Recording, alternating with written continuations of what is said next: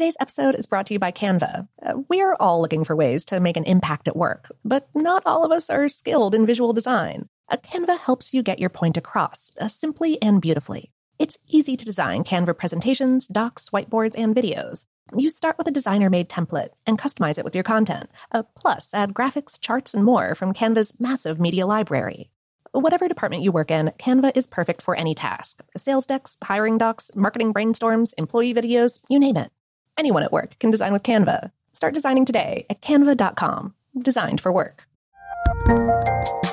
There's a lot happening these days.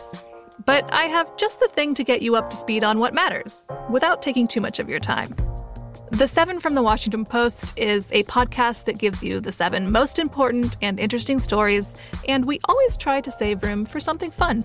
You get it all in about seven minutes or less. I'm Hannah Jewell. I'll get you caught up with the seven every weekday. So follow the seven right now. This episode is brought to you by Technically Speaking, an Intel podcast. When you think about the future, what kind of technology do you envision? Whatever the future holds, artificial intelligence will undoubtedly be at the heart of it all. Join Graham Class as he hosts season two of Technically Speaking, an Intel podcast, and hears from the minds transforming healthcare, retail, entertainment, personal computing, and more with the help of AI. Tune in every other Tuesday and explore the latest technology that's changing our world today and creating a more accessible tomorrow. Listen to Technically Speaking, an Intel podcast on the iHeartRadio app, Apple Podcasts, or wherever you get your podcasts. What's up? This your boy Lil Duval, and check out my podcast, Conversations with Unc, on the Black Effect Podcast Network. Each and every Tuesday, Conversations with Unc podcast feature casuals and in-depth talk about ebbs and flows of life and the pursuit of happiness. Unlike my work on stage, I tap into a more serious and sensitive side to give life advice and simply offer words of encouragement, yet remind folks to never forget to laugh. Every Tuesday, listen to Conversation with Unc, hosted by Lil Duval on the Black Effect Podcast Network, iHeartRadio app, or wherever you get your podcasts presented by AT&T. Connecting changes everything. I'm Katya Adler, host of The Global Story. Over the last 25 years, I've covered conflicts in the Middle East, political and economic crises in Europe, drug cartels in Mexico. Now I'm covering the stories behind the news all over the world in conversation with those who break it. Join me Monday to Friday to find out what's happening, why, and what it all means. Follow the global story from the BBC wherever you listen to podcasts.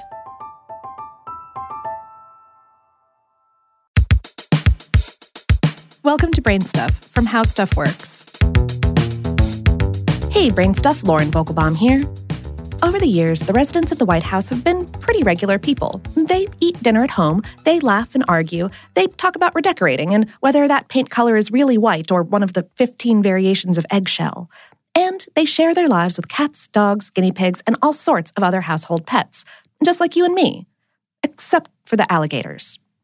Of all the presidential pets throughout all of the presidential administrations, ever since John Adams, the second U.S. president, first pulled his horse drawn U Haul up to the newly built palace in 1800, alligators might be the strangest. And that's saying something. It's true, though, or true ish. According to the Presidential Pet Museum, the story goes that John Quincy Adams, John Adams' son and the sixth U.S. president from 1825 to 1829, housed an alligator in the unfinished East Room of what was then called the President's House. President Theodore Roosevelt officially gave the White House its current name in 1901. The alligator in question, whose name seems to have been lost to time, was a gift from the French military officer Marquis de Lafayette, who fought with the U.S. against the British in the American Revolution and was an old Adams family friend. John Quincy kept his gator in a bathtub, so the story goes, and enjoyed scaring guests by springing the big fella on them. The alligator allegedly lived for some time in the presidential digs, where he ostensibly grew both in stature and as a bit of Washington lore. The whole idea of a reptile in the people's house would have been unique, too. But then, a century later, Allan Henry Hoover, son of Herbert Hoover, president number 31 from 1929 to 1933, showed up with his two gators. Allegedly. These gators supposedly were allowed to roam the White House grounds, which, as the folks at the Presidential Pet Museum also point out, probably kept King Tut on his toes, King Tut being President Hoover's German Shepherd. Those two gators, names also lost to time, were the last known canians to reside, allegedly, in the White House. There's no verifiable documentary evidence to back either of these stories up. But even if the alligators in the White House tales are to be discounted, the presidential digs still have housed more than a few non traditional pets through the years. There were definitely a couple of bear cubs. Uh, Thomas Jefferson, president number three from 1801 to 1809, received a pair of grizzly bear cubs as a gift from an explorer of the American West. They were an instant hit because many Americans had never seen such animals before. The bears lived in an enclosure on the lawn of the president's house before being moved to Philadelphia.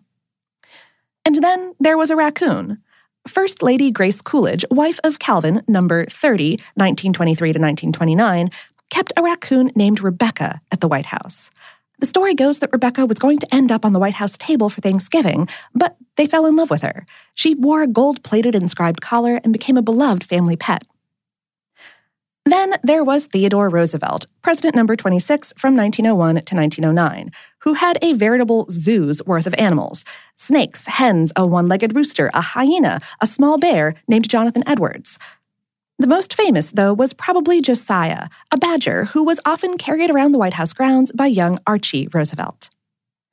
Woodrow Wilson, number 28 from 1913 to 1921, kept a flock of sheep and let as many as 48 of them graze on the South Lawn as a show of support for the troops during World War I. The sheep were shorn and their wool sold for wartime causes. There were possibly opossums, the story goes that Benjamin Harrison, at number 23 from 1889 to 1893, had two pet opossums at the White House. It's difficult to confirm, as is the answer to why the two alleged marsupials were named Mr. Reciprocity and Mr. Protection. However, President Hoover did definitely preside over a ceremony on White House grounds involving an opossum and a local high school sports team. Of course, the pet most recognized as a presidential sidekick, at least for modern day presidents, is the loyal canine. The most famous may have been Fala, who was so close to Franklin Delano Roosevelt, number 32 from 1933 to 1945, that the little Scottish Terrier attended his funeral and is forever memorialized at the FDR Museum in Washington. Though there were many other presidential best friends. Warren G. Harding gave his dog, Laddie Boy, a hand carved chair to sit in during meetings. Lyndon Johnson sung with Yuki in the Oval Office.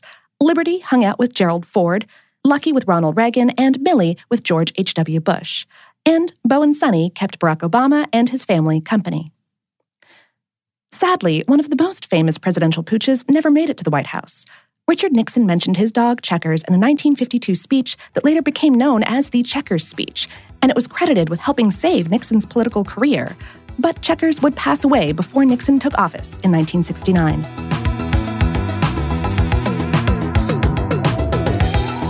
Today's episode was written by John Donovan and produced by Tyler Klang. Brainstuff is a production of iHeartRadio's How Stuff Works. For more on this and lots of other pet topics, visit our home planet, howstuffworks.com. And for more podcasts from iHeartRadio, visit the iHeartRadio app, Apple Podcasts, or wherever you listen to your favorite shows.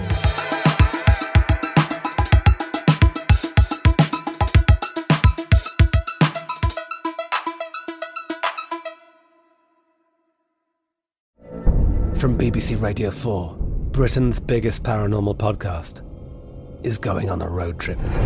I thought in that moment, oh my God, we've summoned something from this board. This is Uncanny USA. He says, Somebody's in the house, and I screamed. Listen to Uncanny USA wherever you get your BBC podcasts, if you dare.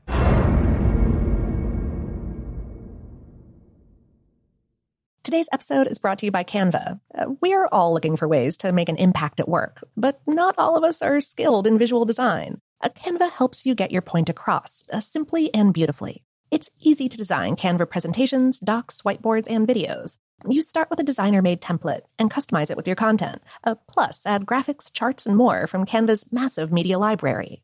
Whatever department you work in, Canva is perfect for any task sales decks, hiring docs, marketing brainstorms, employee videos, you name it. Anyone at work can design with Canva. Start designing today at canva.com. Designed for work.